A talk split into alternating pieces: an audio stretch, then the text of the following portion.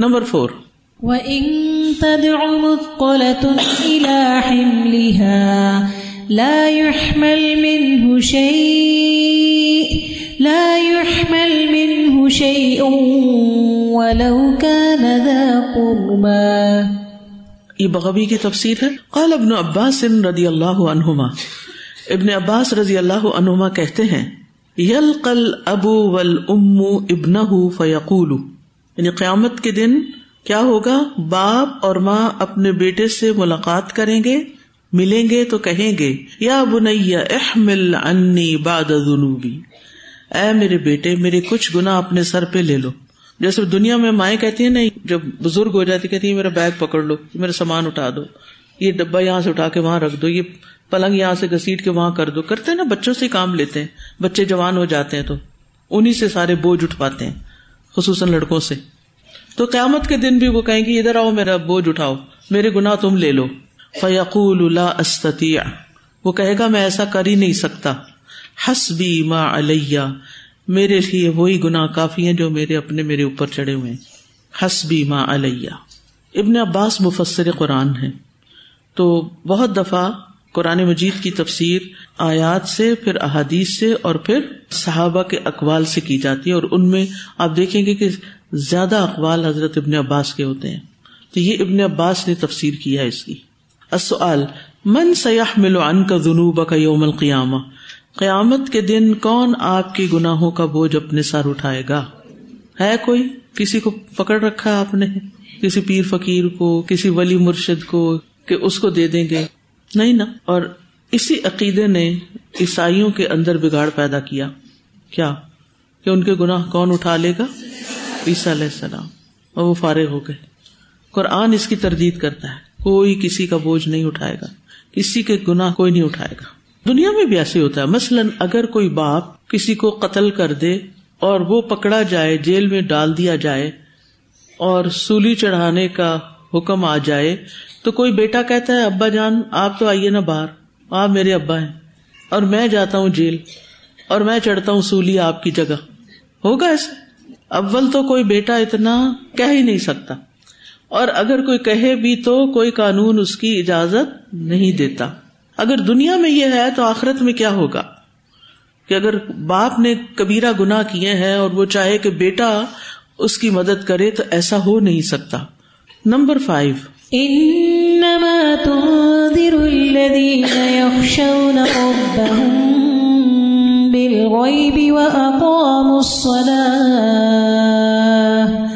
ومن تزكى فإنما يتزكى لنفسه وإلى الله المصير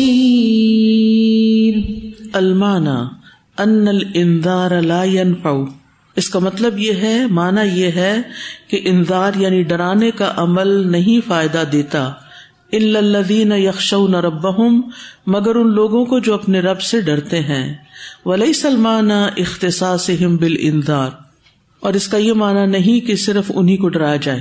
اس کا یہ مطلب نہیں کہ ڈرنے والوں کو ہی ڈرایا جائے۔ السؤال، هل تدل الايه على ان الرسل والدعاة لا ينذرون الا اهل الخشيه والدح ذلك سوال، کیا یہ آیت اس بات پہ دلالت کرتی ہے کہ رسول اور داعی یعنی دین کی طرف دعوت دینے والے جیسے آپ لوگ ہیں، صرف ان لوگوں کو ڈرائیں جو خوف اور خشیت رکھنے والے؟ نہیں، ایسا نہیں ہے۔ نمبر سکس وما يستوي الأحياء ولا الأموات. إن الله يسمع من يشاء. وما أنت بمسمع من في القبور. تمثيل لمن آمنا یہ ان لوگوں کے لیے مثال ہے جو ایمان لائے. فہو کل حی وہ شخص زندہ کی طرح احیا۔ ولل اموات کے معنی میں یعنی ممن لم یؤمن فہو کل میت جو ایمان نہیں لاتا وہ مردہ کی طرح ہے۔ ان اللہ یسم من یشا عبارت ان ہدایت اللہ لمن یشا یہ اس بات کے متعلق اظہار خیال ہے کہ اللہ جس کو چاہتا ہے ہدایت دیتا ہے۔ وما انت بمسم امن فی القبور۔ اور یہ آیت کا حصہ عبارت ان اس بات کے بارے میں اظہار خیال ہے، ان ادمی سما الکفاری البراہینی والمواعظ، کہ کفار دلائل اور واض و نصیحت کو نہیں سنتے۔ فشبہ ہوں بالموتا تو اللہ نے ان کو مردوں سے تشبیح دی ہے۔ فی عدم احساس ان کے احساس نہ کرنے کی وجہ سے۔ یعنی جیسے مردوں کے اندر احساس نہیں رہتا، بات نہیں سنتے، جواب نہیں دیتے ایسے ہی یہ لوگ بھی ہوتے ہیں کہ وہ بات سن کے کوئی جواب نہیں دیتے۔ جواب کس طرح دیا جاتا ہے؟ ایک تو بول کے دیا جاتا ہے اور ایک یہ کہ اس کہے کے مطابق کچھ کر لیا جاتا ہے۔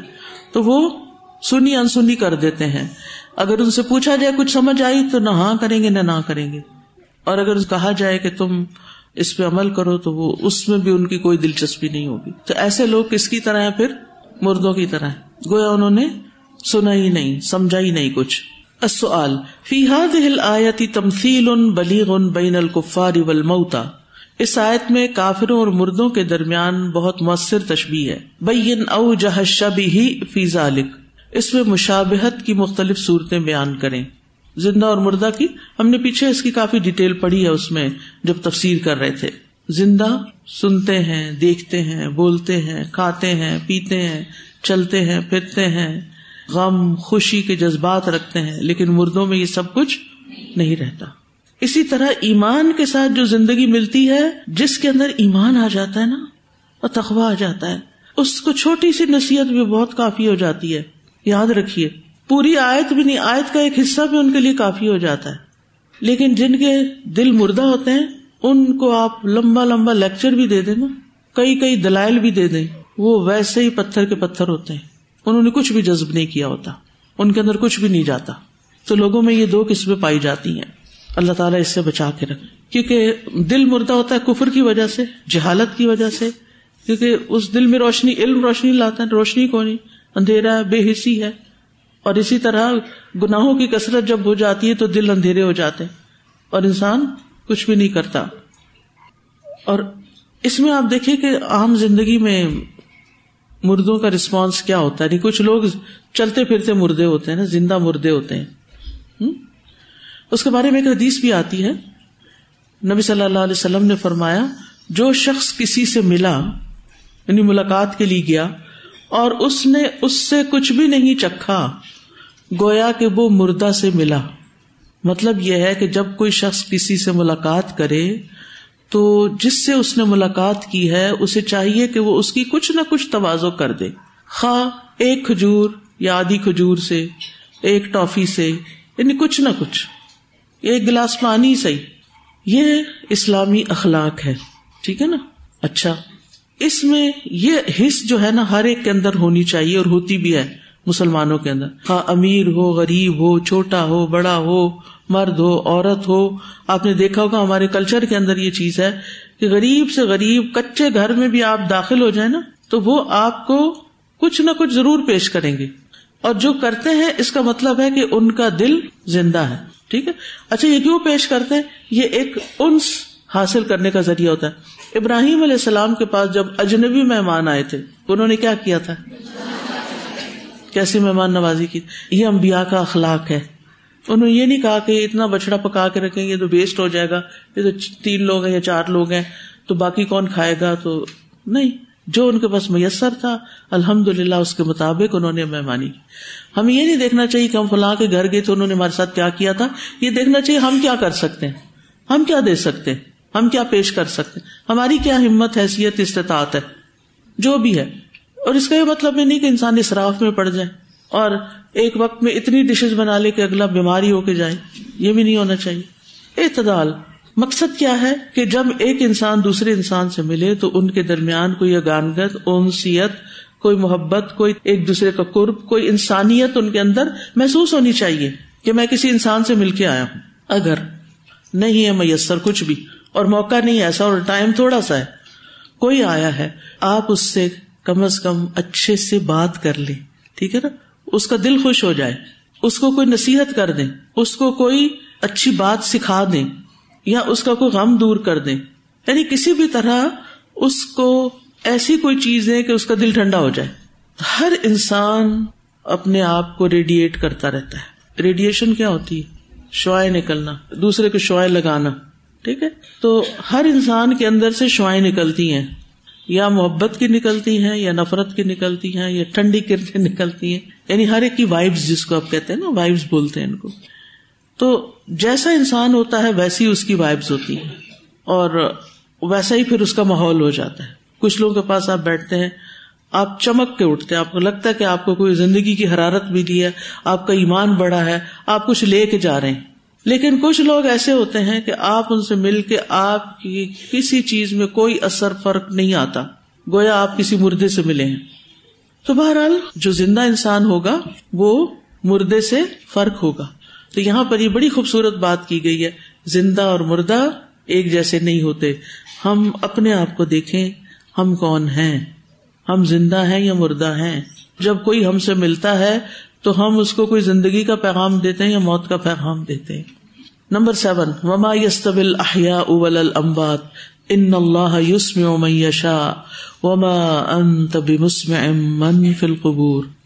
اعظم حرمان سب سے بڑی محرومی نشا ان الکفر جو کفر سے پیدا ہوتی ہے ہوا حرمان الانتفاعی بے اب کلام و اسدقی وہ یہ ہے کہ سب سے زیادہ بلیغ اور سب سے زیادہ سچے کلام وہ القرآن یعنی قرآن سے فائدہ اٹھانے سے محروم رہنا۔ یعنی جو لوگ قرآن کی مجلسوں میں بھی حاضر ہوتے ہیں، لیکن ان کے دل مردہ ہوتے ہیں، وہ حاضر ہو کے بھی ویسے ہی رہتے ہیں۔ ان کے اندر کوئی حرارت نہیں آتی، وہ جب اٹھتے ہیں تو مردہ ہی اٹھتے ہیں۔ اور یہ سب سے بڑی محرومی ہے۔ السؤال، ما اعظم حرمان حرمہ الکافر فی دنیا وہ سب سے بڑی محرومی کون سی ہے؟ ما اعظم حرمان حرمہ جس سے محروم کیا گیا الکافر کافر فی دنیا دنیا میں۔ قرآن سے محرومی، قرآن سننے سے، قرآن پڑھنے سے، قرآن جاننے سے، قرآن کے ساتھ تعلق سے۔ یہ سب سے بڑی محرومی ہوتی ہے۔ آپ کا دل نہیں کرتا کہ جن لوگوں نے قرآن نہیں پڑھا، ان کو کسی طرح، جیسے پنجابی کہتے نا، بلا تلا کے ہوں قرآن سے جوڑ دیں۔ سمجھتے مانا بلا تلا کے؟ لاڈ پیار سے، بہلا کے یعنی کوئی خاطر کریں ان کی، کسی طرح ان سے کوئی ایسی بات کریں، جتنے بھی ہمارے دائیں بائیں جاننے والے ہیں، جو بھی ہیں، اپنے ہیں، پرائے ہیں، یہ صرف وہ کر سکتا ہے جس نے قرآن سے لذت پائی ہو۔ جس نے قرآن سے کچھ پایا نہیں نا، وہ پھر یہ شیئر نہیں کر سکتا۔ اگر آپ کے اپنے دل کے اندر یہ اتر گیا نا، کسی بھی درجے میں تھوڑا یا زیادہ۔ تو آپ تڑپے میں گے آپ کہیں گے، ہائے، کاش میرا بھائی بھی پڑھ لیتا۔ کاش میرے والد کو پتا چل جاتا کاش میرے ہمسائے کو، کاش اس بچے کو، کاش یہ جو سڑک پہ جا رہے ہیں، ایسے ہی بےکار پھر رہے ہیں۔ یعنی انسان پھر چین سے نہیں بیٹھ سکتا۔ پھر وہ صرف اپنی دنیا میں نہیں رہ سکتا۔ کیونکہ یہ سب سے بڑی محرومی ہے کہ انسان اس دنیا میں آئے، ساٹھ، ستر سال جیے اور قرآن کا ایک لفظ نہ سمجھے اور دنیا بھر کی کتابیں پڑھتا رہے اور پھر اندھیرے میں ہی دنیا سے واپس چلا جائے۔ قبر کے اندھیروں میں اتر جائے۔ تو اس لیے بہت ضروری ہے کہ ہم سب اس کے لیے بھرپور کوشش کریں کہ زیادہ سے زیادہ لوگوں تک یہ پیغام پہنچے۔ العمل بال آیات ان کا طریقہ یہ ہے کہ وقفات، تفسیروں کے بعد پھر یہ کچھ عمل کے پوائنٹس بتاتے ہیں اور پھر کچھ خاص خاص نقطے جو سبق میں وہ بتاتے ہیں۔ نمبر ون کل اللہ آتی نفسی تقواہ و ذکی ہا انت خیر من ذکا ہا انت ولی و مولا ہا یہ دعا کریں۔ اللہ آتی نفسی تقواہ و انت خیر من ذکا انت ولی و مولا ومن تزکا فنما تزکا علیہ نفسی جو پاکیزگی اختیار کرتا ہے اپنے لیے کرتا ہے اس دعا کا ترجمہ کیا ہے اے اللہ میرے دل کو تقوا دے اے اللہ اس کو پاکیزہ کر دے تو ہی اس دل کو سب سے بہتر پاک کرنے والا ہے تو ہی اس کا رکھوالا اور اس کا مددگار ہے نمبر دو اقرا کتاب ان اعمال القلوب و اہمیت ومن تزکا فنما تزکا نفس و اللہ المسید دلوں کے اعمال اور ان کی اہمیت کے بارے میں کوئی کتاب پڑھے کون سی کتاب ہے وہ؟ کون کون پڑھ رہا ہے؟ الحمد للہ مہمانوں میں سے بھی کچھ پڑھ رہے ہیں۔ یہ سب کو پڑھنی چاہیے۔ کل ادری صاحب میرے ہسبینڈ نے تو ان سے کوئی ملا تو انہوں نے بتایا کہ وہ کسی ریلیف کے کام کے سلسلے میں کوئٹہ گئے۔ تو وہاں ایک بزرگ سے ملاقات ہوئی، انہیں پتا چلا کہ یہ ٹیم جو ہے، یہ اسلام آباد سے آئی ہے، تو بیٹھے اور بہت رونا شروع ہو گئے۔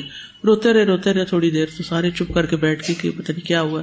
تو انہوں نے کہا کہ میں نے پتا نہیں دس سال پہلے یا کب، سالوں کا نام نہیں مجھے یاد، کہ میں نے خواب دیکھی تھی کہ اسلام آباد میں یعنی میرا نام لے کے کہا، ایک خاتون ہے جو دلوں کا آپریشن کرتی ہے۔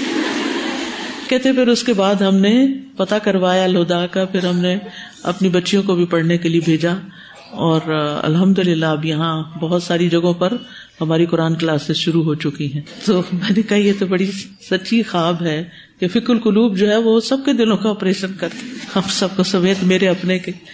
کیونکہ وہ پیچھے ہم نے کچھ ایسے چیپٹر پڑھے ہیں، میرا دل چاہتا ہے کہ سبھی پڑھ لیں۔ یعنی اپنی زندگی کا بس ہفتے میں ایک دن بھی آپ پڑھ لینا جیسے میں نے رکھا ہوا کہ ایک دن پڑھنا ہے بس۔ تو کرتے کرتے اس میں بھی انسان بہت کچھ سیکھ جاتا ہے۔ بہت ساری کتابیں ہیں اس موضوع پر یعنی دلوں کی صفائی وغیرہ کے بارے میں۔ لیکن یہ کتاب سب سے بہترین پائی ہے میں نے۔